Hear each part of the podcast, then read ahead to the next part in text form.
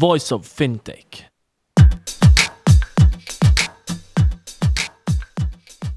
Welcome to Voice of Fintech, a podcast mapping out the Swiss and global fintech scene, connecting fintech enthusiasts with startups, incubators, accelerators, business angels, and VCs, and incumbents interested in partnerships. Voice of Fintech will help you navigate the fintech ecosystem. Here you can listen to the startup founder stories, what investors and incumbents are looking for when dealing with startups, and find out more about resources provided by incubators and accelerators. I'm Rudy Fala, the founder of Voice of Fintech podcast, and this episode is hosted by Sarah Palmbush.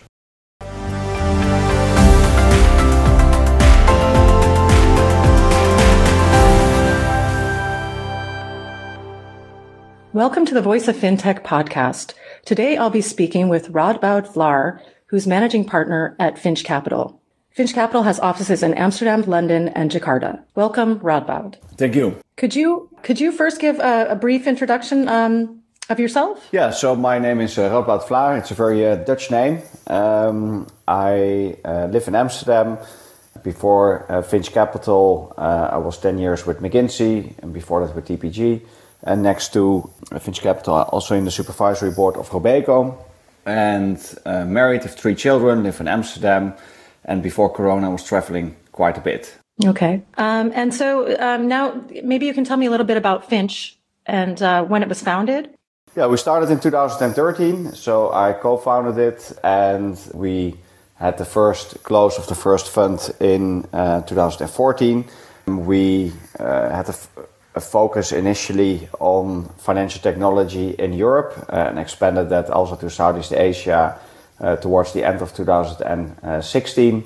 And we have an office in uh, Amsterdam, London, and in uh, Jakarta. And then we have team uh, in the team people from different nationalities, different backgrounds uh, in terms of investing background, entrepreneurial backgrounds, uh, financial institution backgrounds, and uh, invest in the financial technology sector broadly defined. So it includes banking, payments, insurance, uh, real estate, uh, health.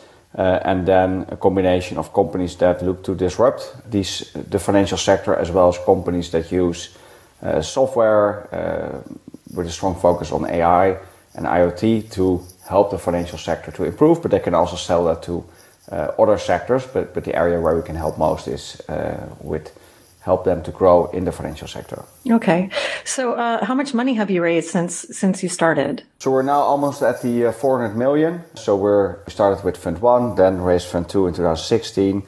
We did the first close of our Fund Three, out of which we're investing now. And then we also have a Southeast Asia dedicated uh, fund. Uh, how many how many uh, companies have you invested in so far? We're almost at 40. It's uh, maybe 39 or maybe 40, uh, but but just around 40. Mm-hmm. And what is the what is the main life cycle uh, that you're looking at when you're investing? You mean the stage of the company or the? Yeah, exactly. Yeah, so initially I think we had quite a broad uh, range, so from companies that were just started to companies that were already having like 10, 20 or even more millions in, uh, in revenues. In uh, the second fund, we, we started uh, more as of half a million revenues and now we invest more as of two to five million uh, revenue. So call it the, the solid series A, B, and uh, but, but companies that have product market fit and uh, and some more proof on, on revenues and ability to scale uh, the product. Mm-hmm. And that that goes beyond borders. So you're not just looking in in the places where you have offices. Are you looking worldwide or? No, we focus on, so we have a European fund that focuses on Europe. Uh, so that's basically from Ireland, UK, Nordics uh, to Poland.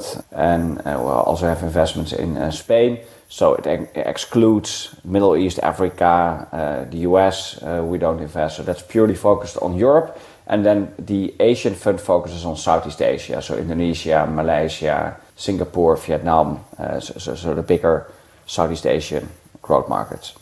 Mm-hmm. But you're really focused on um, not just fintech companies, but you were saying different other types of uh, technology focus. But you are known as a fintech investor, correct?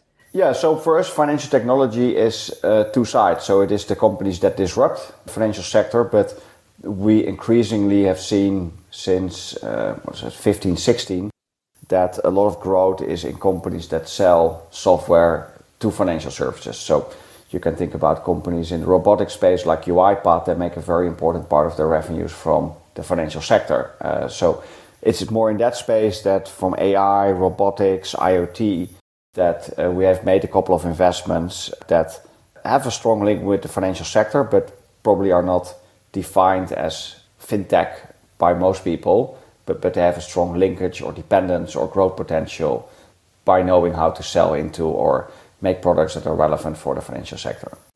Mm-hmm. And do you think that uh, there's still quite a long way to go in terms of uh, financial technology? I mean, what I mean to say is that in a lar- lot of the larger uh, financial organizations, it seems that there are many ways in which they could streamline or, or what are some of the stories perhaps you could share client wise with ways your companies you've invested in have helped? Yeah, so think about KYC and onboarding. So we've invested in a company called Fourthline. So they work for companies that are uh, challengers, I think the number 26, but also for companies that are active in the uh, trading space. So think about the, the, the, the, the, the digital brokers or the traditional uh, brokers, but also insurance companies, banks.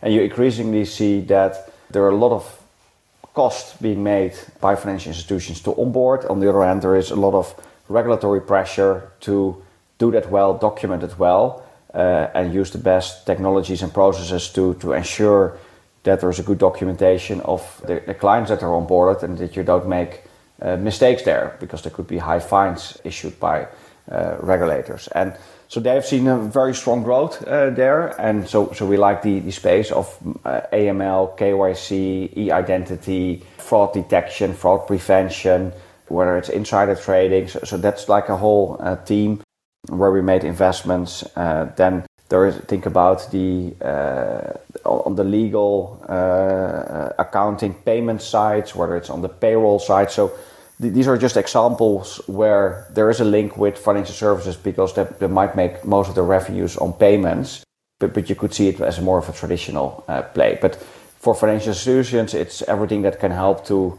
reduce costs, simplify things, uh, improve the customer experience, whether it's like software that can help integrate new distribution technologies into legacy systems, for example, on the area of insurers, or can help with uh, faster and better claims management, uh, so, so that the cost of claims is lower for insurers, where we invest in a company called uh, Fixico. So these are some of the examples of companies we invested in. Mm-hmm. So how do you find them? I think I saw on LinkedIn you have a, a special robotic tool or something. Could you talk a little bit about that? Yeah, that's uh, uh, Florence. Uh, so we also uh, at the time when this was developed, uh, Lawrence was an associate, is, associate is now investment manager, and Florence was then uh, our robotics AI enabled tool. And basically, it helps us to to analyze data uh, from different sources uh, on, on the web and databases to see what are good companies that are relevant for us, and it basically generates a set of companies that are fitting our investment criteria and are worthwhile to look into. And for us, that's a pretty good source complementing uh, our own network, and so far has proven to, to, to bring additional companies that otherwise we wouldn't have met or maybe would have met uh, later. What what is your investment approach in terms of size of the stake, board seat, time to exit, that sort of thing? In general, we have always been a lead investor from, from the start typically more 15 to 25%. We're also comfortable going up to uh, 50%. We'll always have, in principle, a board seat, typically a board seat and a board observer seat. Sometimes, if we have a bigger stake, like in, if we have a stake of 40%, we can even have two board uh, seats. So we're pretty actively helping uh, the, the companies. We invest typically, yeah, what is needed to get to that, uh, ideally 30%, uh, and over time we're also going to go uh, a bit higher and that can be initially 3 million can be 5 million can be 7 million uh, but that's typically the initial tickets are more in the say 3 to 7 million uh, and then we follow on after that. Uh, and we in principle for, for the capital efficient businesses uh, can uh, continue till the end so that no further fundraisers are needed. Uh, for the more capital intense businesses so companies that need to raise in the hundreds of millions we, we tend to prefer more the 15 to 25% stakes and then follow on and have other investors also joining. Could you share some success stories um, of companies you've invested in and, and, that have exited well? Yeah, we're uh, in the first fund. We were, of course, relatively on the early stage. So several of the companies are uh, still growing, but we sold the company Solviol to uh, Zurich. Uh, we have sold Cermati to uh, uh, BCA. It's a big bank in Southeast Asia. then we did the secondary transaction of one of the companies but most companies and the, the, the best performing are still in the uh, portfolio. And uh, so we have names like uh, Grab, which is a, a ride sharing uh, payments uh, company in Southeast Asia, Zopa in the UK. We have for uh, the people in the Netherlands and, and, in Europe, Bux, which is like a Robinhood low cost trading play. And then we have several of the B2B companies that are maybe not necessarily that well known by the typical audience, but, but companies like uh, Fourthline, uh, Hiber in the uh, satellite uh, business. And in the UK, we have Goodlord, uh, Trussle, they're in the mortgage space and in the rental uh, space. And then we have several companies in Asia, which are probably not too well known in the, uh, in the European end. Um, on, on that note, what are some of the cultural differences that you come up against in terms of investing? Within Europe, you mean, or in Europe and Asia, or? Well, where you're located, yeah, in, in Europe in Asia. I think um, there are, I think a lot of the startups have international teams uh, these days. So, so you have, of course, a lot of cultures typically within uh, companies. Uh, I, I, think some are set up with people that are very experienced, come more out of corporate jobs, and some are coming coming out of not, not necessarily out of university, but have a few years work experience, typically at a startup or so, so the, the, the mindset where and the context, some find it then very easy to navigate and close deals with uh, the bigger financial institutions. Other one get very frustrated by the speed uh, difference at which a startup operates and versus a big uh, financial institution. We have people that have had several companies before, like the serial entrepreneurs, people that do it for the first time. So I would say the, the, the biggest differences are people that have run uh, for us basically have run a company before know how it is to raise money how to develop a product for versus like the first time uh, founders i think cultural wise there are some differences b- between the uh, countries in, in europe but uh, i think most entrepreneurs are quite like-minded in that they have a strong drive ambition or vision and they have a high pace of, of uh, trying to and aim to realize that. So you see differences in locations in terms of how easy it is to hire people, engineers or not, whether people are more sticky uh, to a company or whether they hop more around. That, that's where you see differences when there's a lot of hype and a lot of capital in cities that, that people might do jobs for two to three years rather than stick uh, around. So the Netherlands, we have seen much more people staying with the company, whereas, for example, in Berlin, but also in Barcelona and in uh, London, we have sometimes seen people moving around a, a bit quicker. Um, I was also wondering, in terms of culture, about how, what people's expectations are when, like, how much stake you take in the company, that sort of thing. Because I feel like, or I've heard that it's different in different countries how people are dealing with shares in the company, for, for example. Is there anything that you can add? I would say it's more founder specific than location specific. The some would like to have one partner and focus on they're, they're just not passionate about fundraising so rather have like, like how they would see it one partner that helps them with the funding till the end which sometimes creates challenges uh, if things don't go as smooth as expected and other people see it very transactional like uh, i want to close this round who gives me the most money for the highest valuation? And then each round i they look for other investors. So the relationship with the founder or the founding team uh, you see differences. But so far we haven't really seen uh, i think a lot of the rounds are quite similar that they try to give away 15 to 25 percent. Sometimes there's a bit more with secondaries but there's not like a huge uh, difference Okay. And you have an office in London. Is Brexit going to have any effect on what you're doing there? No, not really. Like the UK is uh, 30% roughly of our of the investments we have done. So it's an important uh, market for us. We have uh, a team uh, in London and so we're happy that we're in London, but we're also happy that we have a, uh, a team and offices outside uh, the UK. So for us, actually, we were already set up for uh, let's say, a Brexit resilient uh, setup. So the UK remains a very big uh, domestic uh, market, so it will remain attractive for, companies to launch new uh, products. The, way and to the extent which London will be continue to be the, European hub uh, where companies will be based that will conquer from there Europe. I, think that will probably evolve uh, a bit bit over time. But, but as we are active in Europe and with the, both sides of the of the canal, so both in the UK and in continental Europe, we're, we're flexible. And also our team in in London works not only in the UK, they also work in in other countries. Uh, so from that point of view, there will not be that much difference. Do you have any um, advice that you'd like to share with people that might be looking to do the same thing that you're doing, start up a, a venture capital firm at this point?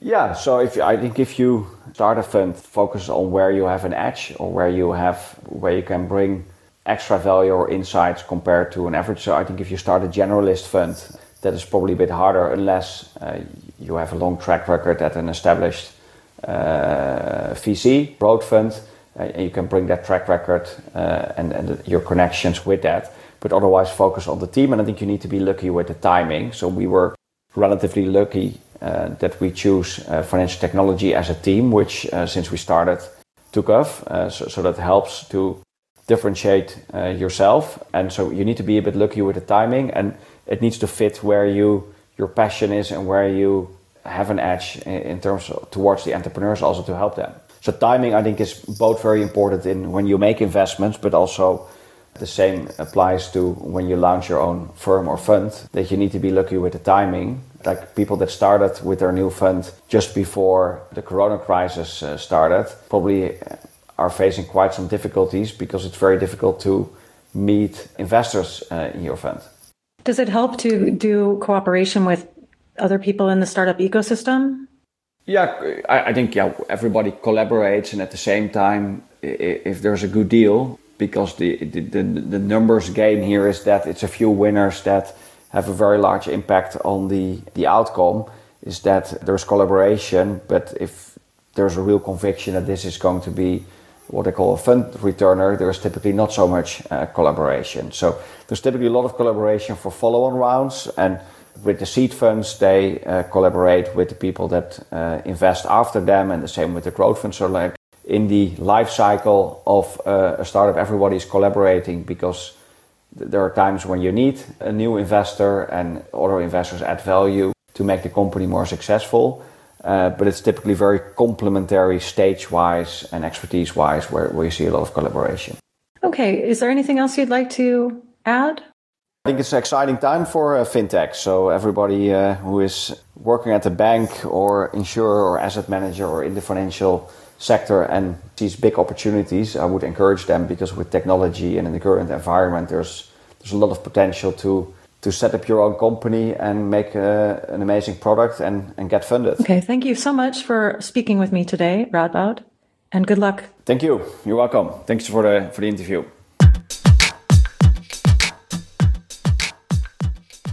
Thank you for listening to Voice of Fintech podcast. If you haven't already, check out also voiceoffintech.com, where you will find all the episodes and additional resources related to the podcast. You can also subscribe to Voice of Fintech on Apple Podcasts, Spotify, Google, or any other podcast app that you like.